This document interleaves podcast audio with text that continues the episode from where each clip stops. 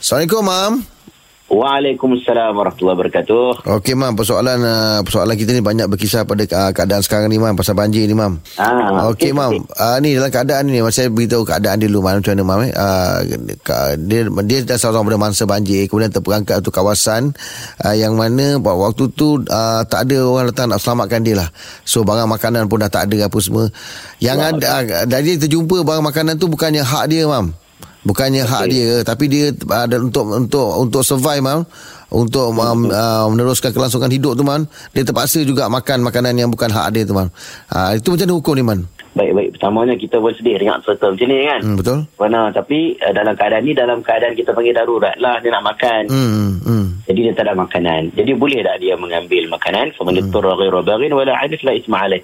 Kalau benda dah darurat, dah memang tak ada bekalan, dia boleh ambil makanan tersebut. Hmm. Ha, kalau dia dalam rumah uh, jiran dia, kan? Air, air uh, makanan dalam rumah jiran, dia tahu itu makanan dalam rumah tersebut. Ha, betul?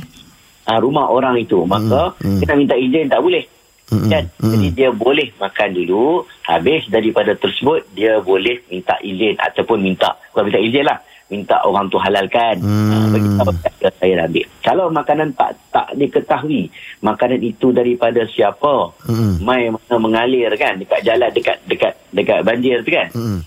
dia boleh makan dalam darurat dia nak hidup. Mm-mm. Ha, kemudian habis daripada banjir dia boleh uh, iklankan ataupun tanya Mm. uh, supaya benda itu dihalalkan. Ha, ingat eh, makanan je abang abang abang Rahim lah. Ya, ya, ya. Ha, saya hidap dengan Rolex pun dia pun ambil dia kata darurat tak jadi. ha, okay. ha, jadi yang penting makanan sebab untuk hidup. Yalah, betul? Hmm, hmm, Kadar hmm. kadar dia ada kadar-kadarnya dan jangan pula dia nampak dia tengok Uh, kawan tu kawan tu tiga dua dia peti ais dia makanan special dia pun habis semua makanan ha, tak Melampau.